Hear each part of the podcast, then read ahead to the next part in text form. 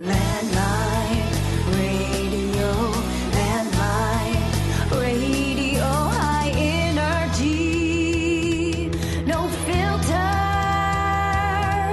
Oh yeah. All right, folks, we're back here. I'm uh, joined by uh, Karina Waller, the executive director of the Ted Stevens Foundation. Hi, Jeff. What's happening? Uh, enjoying the beautiful weather outside. It is. Uh, it's been hot this summer. I tell you what. It's been hot. My husband and I used to live in Washington, D.C., and this summer reminded us of being back there in the summertime. Thank it God. was hot. Thank God we don't have the humidity though. Right. But there were a couple weeks there around 4th of July where it was like a wall of heat. I, I was uh, th- that weekend hiking Kesugi Ridge, Oh, yeah. and it was like 90 some degrees on the ridge. It was just miserable. And the mosquitoes in the morning and at night were just murder. Yeah. We were floating actually uh, the Talkeetna River during Oh, that time. So, nice. yeah, it was great. At least you had some water. We had some water and we camped out at Clear Creek, so which was perfect because we could swim in the creek. You needed to. It was 90 degrees outside, so Yeah, when I was on was really nice. I, I um, we camped one night near a big creek, huge, and there was a little area where it went down. There was kind of a big pool that had, had been formed. So I Right. just literally the water was cold, freezing, but I just sat in there for like an hour. I just literally, and I was wearing my, I was wearing my speedo, and some it was right near the trail. And at one point, this family came, like family of four with two kids, came by, and mom was like, "Don't look at him, don't look at him." well, at least you had your speedo on. Yeah, I mean, I was like, I was fine. Like, I don't know what they were worried about. I was just. Olympians wear them.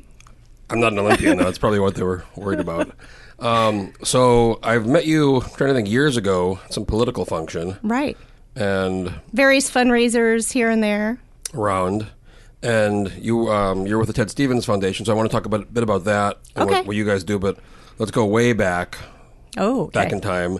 You actually were an intern for Senator Stevens. I was. Uh, so Senator Stevens, from the time he went into office in 1968, uh, had a robust internship program, and he would take high school students and college students from Alaska and have them come work for him in D.C. So in, I'm going to date myself here, 1993. Um, I applied and became a high school intern for Senator Stevens. Were you like 10 years old or something? Oh, yeah. Thank you. 18. Um, and I got to tell you, it was the most incredible experience in my life and really changed the trajectory of where I wanted to go with my life. It was kind of a transformative experience. Were you into politics? I mean, you must have been a little bit because you went to this, applied for this internship. Well, no, uh, I was kind of an argumentative child. So my parents had always said I was probably going to be a lawyer, but politics was actually not really, I, I wasn't really considering politics as a career. Um, but working for Senator Stevens, and the way that he structured it is you actually had a full day where you shadowed him. So you followed him around all day, all his committee meetings, all of his constituent meetings. We went to the Pentagon and watching him work just So you're meeting, you're meeting like amazing. all kinds of U.S. senators. oh yeah you're meeting all the u.s senators um, at the time we met bob dole uh, which was Oh, nice. yeah which Old was Bob. really fun remember when he fell? yes Oh my I gosh, do. that was horrible. But he did speak in the third person which was kind of fun I've heard that. Yeah, like Yes. Bob Dole thing. Yeah. yeah, yeah, yeah. So it was really an incredible experience, and it kind of changed. I was already planning to go to college, but it kind of changed the direction of where I so you were my there college for career. you were there for the summer. For one, high school interns are there for one month, and then college interns are there for the whole summer. Okay, So, so, I was there one month, June, the month of June. I 93. 93. Wow. So you came back and then you were heading to co- heading to college or Heading to college, yes. Uh, did undergrad at Colorado State University, um, oh Fort Collins. Fort Collins. My my roommate um, or my friend that I moved here with from New Mexico in 04. Okay. he- we grew up in New Mexico. He went to CU oh, for a year, and I went up there a couple times, and I was there for one of the football games with uh, with you know University of Colorado, and man, that ri- rivalry is insane. it is insane. There were cops everywhere because there pre- previous years there was like riots and all kinds of crazy, like lighting couches on fire in the streets, and Oh wow. There was none of that when I was there, and it was actually I was there kind of during the time where um, the football program was actually on the upward swing, right? So CU had been the Boulder was the big school and our rivals, and we always lost to them. Well, when I was there, they started CSU started winning, so it was really fun to go to those uh, football games. But there was no couch burning when I was there. You went to the I'm a little older than you. you went to the games. I went to the games. You have a couple drinks. Uh, once I turned 21. Oh, look at you. See? You're smart. So you graduated, what, four years, I assume? Yes, graduated for four years. Um, and when I was working for Senator Stevens, he told us that in order to work on policy in his office, you needed to be a lawyer. Because in Alaska, um, it was really important that you were able to read a law to figure out whether something was good or bad. So um, I focused on that in undergrad and did well. And so then went to law school in Washington, D.C. Which, which school? I went to uh, American University, Washington College of Law. Reminds me of that scene in The Godfather 3 when he's trying to get um, Vincent, the young one's trying to get the, you know, the Godfather to hire him as muscle. He's like, I don't need muscle. I need more lawyers. I, need- actually I more haven't lawyers. seen that movie. You've never seen The Godfather No, 3? I have not. Have you seen one and two at least? No. I don't. I'm sorry. You have to be Is the kidding me. interview over? I mean, I think we should end it right now, and you should go watch those movies and come back later. Oh my god! Anyways, there's a scene where he's like, this this nephew, he's trying to like, I want I want to come work for you. You need more muscle. He's like, I don't need muscle. I need more lawyers. That's perfect. Although now there's too many lawyers in the world. Maybe. I read I read a thing a couple years ago about some class action lawsuit, ironically, about a bunch of law school graduates who were suing their law schools because they had basically promised them like you borrow all this money, you pay all the money, you're going to have these jobs, Right. and there's there's there's more lawyers now every year than there is jobs for lawyers. It, it's a problem. I mean, when I graduated law school um, in 2001, um, there was kind of a downward trend in terms of the jobs available, and people are taking out loans that are like a mortgage on a house. Oh, I mean, you're looking at two hundred fifty thousand dollars in student loans, and if you can't find a high-paying job, Medical school too, trouble. same kind of thing. Even Absolutely. undergraduate people are borrowing. Were you there for 9/11 in DC? I was in DC for 9/11. Oh, my gosh. I was. Wow. Um, How was, it was that? It was pretty devastating. The problem is, um, kind of just like the earthquake here, you don't really know what's going on, you know, because you're kind of living your life and you start hearing. I, I had an appointment, so I was getting ready at home and had heard on the radio that um, a plane had crashed in New York City, and it, which is devastating. But there wasn't a lot of details, so I go to my appointment, and then they were saying that another plane had hit and that um, there was a plane headed for the Capitol, and then you hear about the Pentagon, and so. Holy shit. And so Where then I, I was in Alexandria, Virginia. So I'm actually five minute. I lived five minutes from the Pentagon at that time. Um, so phone lines were down. My parents were trying to get a hold of me. My husband was at work. Um, what, what did he do? What was he doing? So he worked for an uh, energy and engineering firm, Michael Baker. Okay. He's an IT guy. So, uh, but his office was in Alexandria as well, a little further out. But um, it was pretty devastating Damn. to slowly get the information and So DC must have been on like total lockdown after everything got out. It was. It was. It reminded me. I had when I was in law school. Um, I did a summer in uh, Moscow. oh, really? And- oh, I, I've, I've spent a lot of time in Russia. Oh, you have? Do you have? Uh, Nemnoga. Polski. Nemnoga Paruski. Wow, look at you. Uh, but when I was there, I remember that they had tanks and people with machine guns, kind of just roaming the streets. They're military, right? They were their police. Um, Oh, yeah. And I had never seen that before growing up in the United States, right? But after 9 11, you know, right around the Pentagon and towards the Capitol, you started seeing these armored Humvees. Um, you know, there was a lot more beefed up presence that we in America are not used to seeing. Yeah, no, I mean, I've been, I've spent time in, you know, Ukraine, Russia, Central Asia, and, you know, it's common Oh, yeah. to see guys with, you know, machine guns and Right. all kind of just Just on the street things. corner. China, too. I've been in, you know, you got guys with guarding buildings with like SKSs and You were in Chechnya? China. Oh, China. I, I Yeah. was I was actually though I was very close to Chechnya. I was in um, the, I spent some time in the Caucasus, and I went to like Cherke- Cherkessia and my, um, some areas right near um, Sochi, the other side of Oh, the mountain. right, so I, I right. was there with some. I was in some kind of very unstable, but some areas that most tourists don't go to, and Right. with some friends. And I was w- wanted to go to Chechnya, and my buddy was going to take me, but he didn't. He was didn't really want to go, and I didn't want to go alone. Right. Well, probably a wise It's choice. it's way it's actually way safer now. I mean, it's Right. it's way not. It's like the wars and stuff was way used to be a lot more dangerous, but I really wanted to go because Plus, I got the beard, so I can kind of probably blend in a little bit. Linda, as Muslim, yes. Uh, yeah, oh yeah, you know, Yeah. but I didn't want to go by myself, so it's on my list though because they actually built this mosque there a couple of years ago, and I think it's like one of the biggest mosques in the world. Oh, It's huge, so they've really like rebuilt, you know, because the whole thing Right. was kind of destroyed during those two wars. right. I can't believe you were in Moscow. I didn't know. Where, where I you go to was. like MGU? Moscow? Yes, wow. yes, I was there, and then uh, what year? What year? ninety nine. Oh, so Was you it were, no ninety eight or ninety nine? so you were in Russia in the '90s when it was the Yeah, so it really was right bad. after- That's like the end of the really bad times. So it was, and it was right when um, the Kosovo War started, right? And the United States and Russia were on opposing sides because Russia was supporting uh, Serbia at Yeah. the time, and the United States was supporting the So you, you were there under Yeltsin, because Putin, it Putin was I think 2000 he got elected. Yeah, Putin wasn't. Yeah, the leader then. Must have been Yeltsin.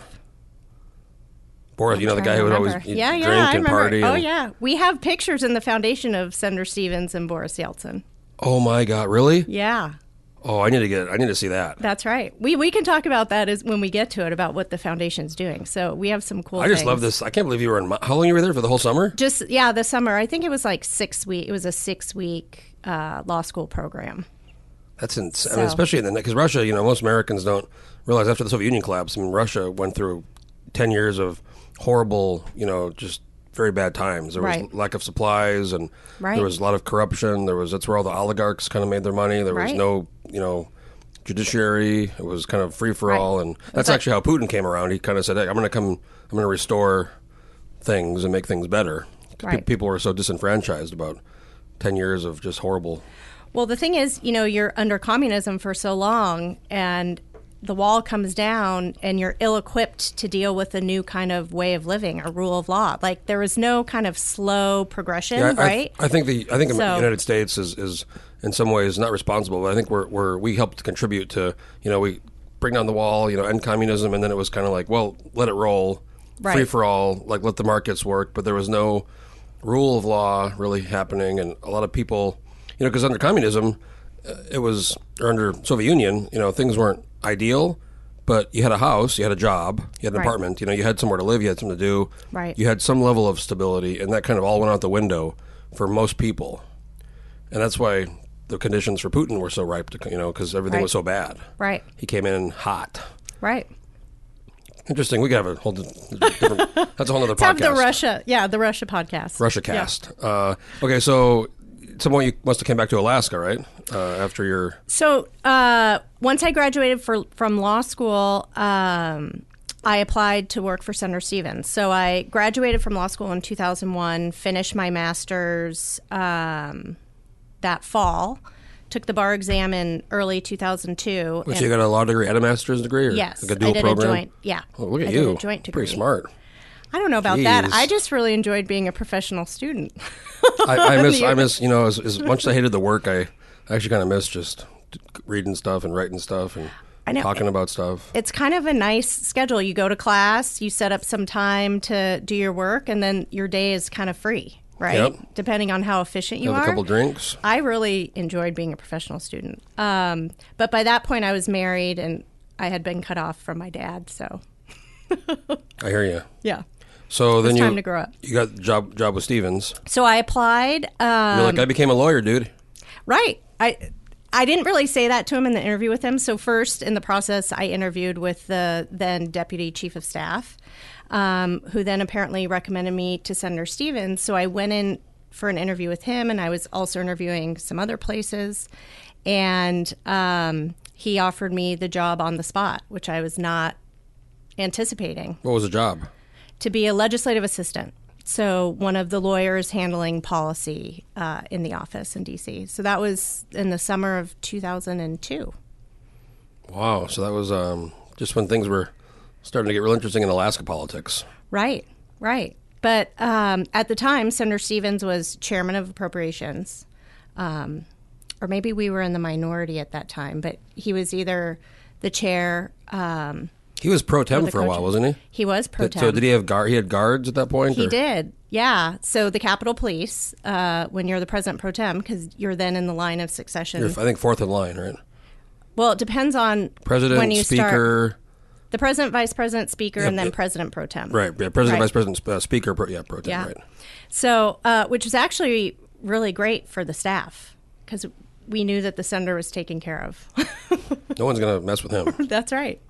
Not that anyone would mess with him, anyways, but I, I I didn't know him super well. I got involved in 08. I went to the convention. I was kind of a big Ron Paul Oh, guy. okay. So I went to the convention at the Cook, and I was hooked up with these kind of some some some of them were kind of out there people, and you know it was like like NAFTA and like they're treating that like they're going to be spying and you know monitoring us and all this kind of like you know real ID and all these different things where people were talking about. So um, I had seen him at the convention and.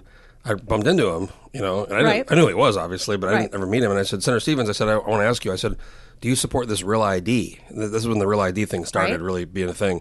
I go, do you support this real ID? Uh, and he goes, yes, I do. And I go, well, wh- wh- I'm like 24 or something. Like, why? I go, they're trying to monitor us. They're trying to like, you know, RFID track us. And he's like, what are you talking about? And he's like, oh. and somebody was with him. And he's like, hold on a second, hold on a second. He pulls out his wallet and he like, uh, this and that. He goes, "You see this? You see this?" And he showed me this card. That's my Capitol ID card. Okay, that's that's what I used to get around the Capitol. Are they tracking me? What do you What do you think? Okay, it's fine. Like, stop being paranoid. you know. And I'm just like, oh my god, like just the way he talked. You know, he Yeah. just didn't give a shit. he just pulls in my. Face. He's like, what do you, what, what, do you, what is this? Are they tracking me? So he was, you know, because he fought in World War II. He was a World War II pilot, Yep. right? So he kind of had little, for conspiracy theories, he wasn't big on conspiracy theories, I, right? Yeah, I, I got the vibe on that. Right. But he also, which he couldn't talk about as chair of defense appropriations, knew exactly what was going on, you know, with all the budgets and what the federal government, the U.S. government was and was not doing. So when he said, "You think they're tracking you," he he knew what he was talking about. So you eventually you worked in DC for how long? You work in DC for? So I worked for him from uh, 2002 through um, 2009, January of Oh, so 2009, when he was- left office. Yeah. So seven. Okay. So, but time. my husband and I um, moved home in the fall of 2007. So um, in DC, I was his legislative assistant and then uh, his legislative director. And then we moved home and I became his deputy chief of staff uh, for Senator Stevens here in Alaska. Who was chief of staff then? Uh, George Lowe Okay. in DC. Okay. So you were kind of coming back and running the show here, huh? Well, we had a state director, Jim Egan, who, who you probably met. Yeah, oh yeah, yeah, I know Jim. great guy. So we had different roles. So he, which was fine with me. So I was a little more on the policy side, and he was more making sure that the wheels didn't come off the bus. so making sure constituents were happy, managing all the state offices. So So then, obviously, he was out of office, and then he, the, tra- the plane crash, and Right. and then um, the Ted Stevens Foundation started. What, when did that start? So it actually started while he was still in office. Um, so after 40 years of being U.S. Senator, and prior to that, he was both in the state legislature in the Alaska State House, um, and he worked for the Department of Interior eventually as a solicitor, which is their lead lawyer. So he had boxes of Document- papers, documents. documents, right? Which really kind of shows the the history of Alaska, right? From statehood into today. Um, and so we all knew that there was, there needed to be something established to deal with the papers after he left office. And so the foundation was established back in 2001. Um, mostly to handle the papers. Kind of like almost like a library, presidential, like they, Yeah. the libraries, all there. but not kind of that big and grand. He just, but you know, people wrote him all the time. So we have thousands of boxes of casework where somebody writes to Senator Stevens saying, "I'm not getting my Social Security, or I can't get a passport." well, or like my friend Ryan McKee, you know Ryan. I know Ryan. So he said Ted had helped him in his adopt. He was adopted from I think it was was it Guatemala. He was you know adopted, and, Right. and his parents here adopted him.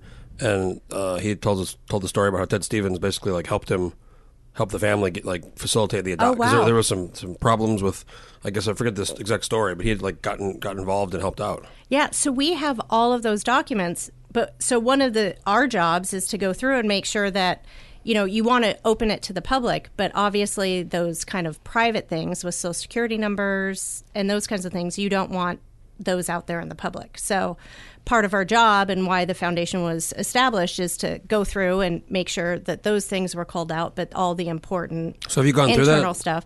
So you- we're doing that now. Have you gone through and, and, and been like, oh my god, look at that! Wow, look at that letter! Or like, oh, oh my god. Yeah, like there's a lot of big- time. Our big archival team. Yeah. So it's like some, you know, like I don't know, some head of state or something, or Oh yeah. So I mean, there's been there are issues of um, parental abductions um, that Senator Stevens was involved with. Um, there was one case where somebody wrote to Senator Stevens because the federal government had um, taken over, taken their plane because they were um, transporting cannabis between uh, Alaska and Canada. And so they wanted Senator Stevens to get their plane back. You know, so there's lots of interesting stories. No. That was one that he uh, sorry, I want to He didn't fight for want to yeah. intervene here, but I really can't do that. I did a, pod, a few podcasts with Frank Murkowski, and Oh, one of the great. stories he told me was how he got, he got these kids back from Vietnam.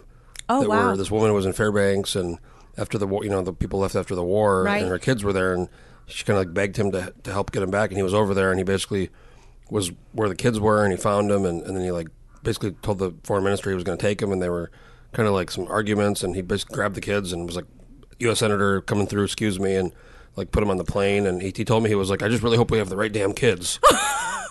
But he said he like put him on the plane, basically smuggled him back, you know. And now I think one's one's a nurse and one's in the military. I mean, this is like in the eighties. He did so this. cool. Yeah. He's like- that's such a frank story. He's like, sometimes when you say U.S. senator coming through, they move out, they move aside. I was like, oh my god, smuggling. you probably don't hear about that today. I don't know, but he, yeah, he's done a few. Po- cool. He's done a few podcasts, and I wish He's got Senator, great if Senator. Stevens was still around. Imagine those podcasts. Oh, he was a great storyteller. Oh, man. The boss was. Yeah. So you, when did you get involved with like the found your role in the foundation? So uh, I started with the foundation in 2013. So it was a couple of years after the senator passed, and um, the day 2010, right? Yes, in 2010. And uh, the papers were obviously still a focus, but after his death, it really became clear to us that he, while the papers are an important part of our history and are an important teaching tool, he was a lot more than just the papers. So, how can we expand the mission of the foundation? To utilize the papers as a teaching tool, right? Uh-huh. Because we've all seen in politics, both you know nationally and on the state level, there's a divide, right? And Really, I, sometimes I didn't, I didn't, I didn't notice. I didn't notice. I missed that. yeah. and uh, what Senator Stevens, when he was in office, really tried to do is always bridge that divide, right? He Senator Stevens was a proud Republican, but he always worked across party lines. And he even said that some of his biggest pieces of legislation were accomplished when he was in the minority because he worked with the Democrats and like Magnuson Stevens Act, Title IX. I mean, these are huge bills, the Alaska Native Claims Settlement Act. All of those things passed when he was in the minority. Um, so he always knew the importance of working across party lines. He didn't think bipartisanship or compromise were dirty words. So part of our goal now, what we want to try and do is how do you use the papers as a teaching tool where you show the future leaders like here was a problem and here's how Senator Stevens in working with local stakeholders and others uh, was able to accomplish legislation that is still in existence today and still, you know, making positive benefits in our society. How do you think Senator Stevens would be uh, treated by the modern day Republican kind of machine, where you know if, if you're compromising or if you're working with a lot of times that's like reason to admonish people. You know, Right. I mean, he seems like he was le- way different kind of Republican than the modern day where the party's kind of going. And I think part of the problem is, and it, it started happening actually when the senator was still in office. So we talk about it internally. Um, that he really saw where people were starting to, he called it legislating by soundbite. Like they were so interested in getting on the Sunday talk shows, you know, that they forgot to develop relationships internally. Um, I don't know how he would be treated now because there is still respect in the institution of Congress, right, for kind of the elder statesman, right? And the way Senator Stevens worked, he was not a horse trader. Like he wasn't like, oh, if you want this, you have to give me this. When he was in a position of power, if someone came to him, like when he was chair of appropriations, and said, I need this project. It's important to my state and my constituents. Senator Stevens would look at the budget and look at the project and say, if it's important to you, I'll put it in the bill. And then that was it, right? Maybe like a little wink, wink, like wink. No, never a wink, wink. like- and even you know, sometimes the staff would would be um, upset with another member, maybe in the House or another senator, and say, "Oh, you know, they really kind of screwed us over on ANWR or something else. So why don't we strip out these projects?" And he was like, Whoops. "Yeah, oh, we're just Line item. He said, "If you do that, I will fire you." He's like, "That's not how we play the game." So my hope is that he him being there along with a couple others that he worked with would have been able to moderate what's He- he was- happening he, there. He was pretty close with uh, Daniel Inouye, right? Senator Inouye, Oh, they were best friends. and he was Democrat from Hawaii. Yes. but they were they both were um, World War II veterans, right? Right. Right. And um, I remember when he when he when he died, um, I, w- I was working for this company. I'd gotten kind of involved in political world, but I went to the, the funeral there. And, Oh, yeah. and I was like Joe Biden was there, and Mitch McConnell was there. I mean, everybody was everybody was here. Right. It was it was it was like there was like spillover room. You know, it was so Right, it was so many people right. were there. And it was at the ABT, mm-hmm. so which is a huge venue. But yeah, I, I wasn't even. I wasn't like a. s- I got there. I was in like a separate room with Yeah. a TV with a big screen. Okay. Because there were so many people that were there was, but it was like a lot of people came for that. I mean, Right. bi- both sides of the aisle. You know, big names. Right. That's the thing. Even now, and Joe Biden's running for president, obviously, but we have alerts when somebody brings up Senator Stevens' name and, you know, in the paper or something. Like a Google alert. like a Google alert. And um, Joe Biden, whenever he's going around making a speech, he's talking about bipartisanship and he'll raise his friendship with Senator Stevens. And they developed a close bond because um, Senator Stevens lost his first wife. Yeah, and so did so did Joe Biden, right? And And so when Joe lost his wife, was that similar? I think Stevens must, must have been a lot earlier, right? Stevens was a lot earlier. Um, but when Joe lost his wife, uh, Senator Stevens was there and, you know, helped him through that. He lost his kid, some kids too, right? his daughter. Yeah. Yeah. So his two boys lived, and then, um, but he lost his wife and his daughter. So, yeah. And so those shared experiences really help shape relationships in Congress back then. Now, um, nobody lives in D.C. anymore, right? Because they all want to say that, oh, I live, you know, in my home I, state. I don't live in the swamp. Right.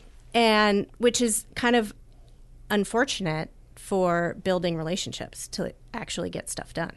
Because yeah, a lot in the past, I know some people told me that, like you said, they live there. Their kids would go to school there. They'd actually be. That's where they kind of they come back home. Right. For you know during breaks and talk to people, but Right. They'd kind of li- and now it's like you said, it's few people. Right. Fewer of them live there. Well, and they're only in session, what, three days, three and a half days a week? So, how many relationships can you spend if you're there Tuesday, Wednesday, and Thursday? Yeah, I don't know. I, I- feel like if you're from Alaska or Washington or if you're from the Right. West Coast, I mean, I could see if you're you know West Virginia or like Oh, New yeah, York. Okay, you could just get on the bus or the train or something. But but otherwise, it's like Alaska for. For example, you have to go. That's a all day flight. Right. Twelve. It's twelve hours traveling, which is why, um, you know, even our current delegation, they're up here at least twice a month, even when the Senate's in session. That's a twelve-hour trip each way. So, and they're flying home to Alaska, and then they're getting on another plane, and they're flying out to rural Alaska, right? And then they're turning back Yeah, it's around. very very very taxing. it's really taxing. I did a podcast with uh, Don Young last year, and he told me this funny story where basically he said uh, he got elected, and he came back, and he goes, you know, I I learned something about the press at that point because I had flown back, and b- back then it was even longer, right in Right. the seventies. So he goes like, came back, you know, and he goes, I drank the plane dry.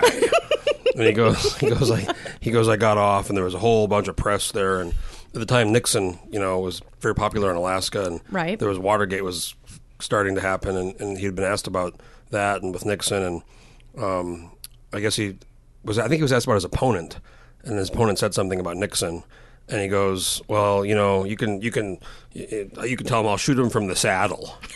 And I didn't. I never heard that before. And he goes, the next day they put in the paper that Don Young threatens to shoot opponent.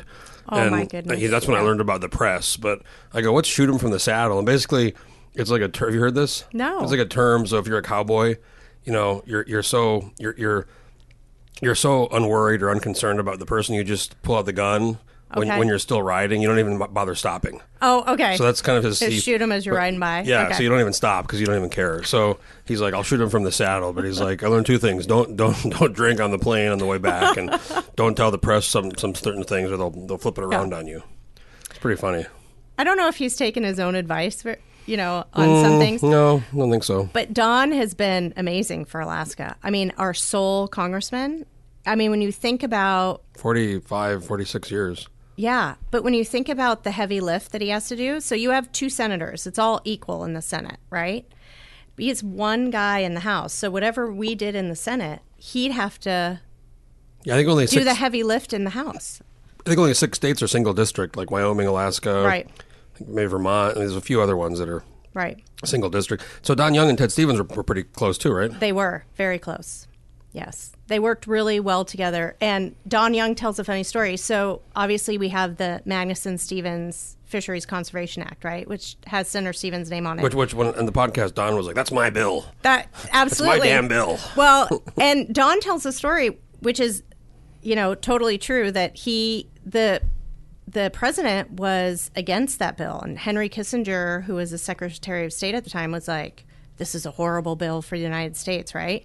So Don had to convince them on a trip to Alaska. He, he told me on the airplane, right? They got Yeah, on with the him airplane. and him and Ford, Right. And on the podcast, Don told me he was like, "Mr. You know, he's like Kissinger. He, he does the impression. He's like, Mr. President, we cannot afford." And he's like doing right. the impression. I'm Right. like, "Oh my god!" And then he's like, "I told that globalist, listen to me. We're going to control our damn fish and our damn waters. You hear me?" And was like, Right. oh my god! Right.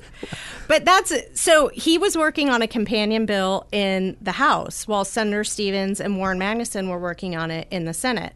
And Senator Stevens um, was a Republican. Warren Magnuson was a Democrat who is the chair of the Commerce Committee. Where is he from?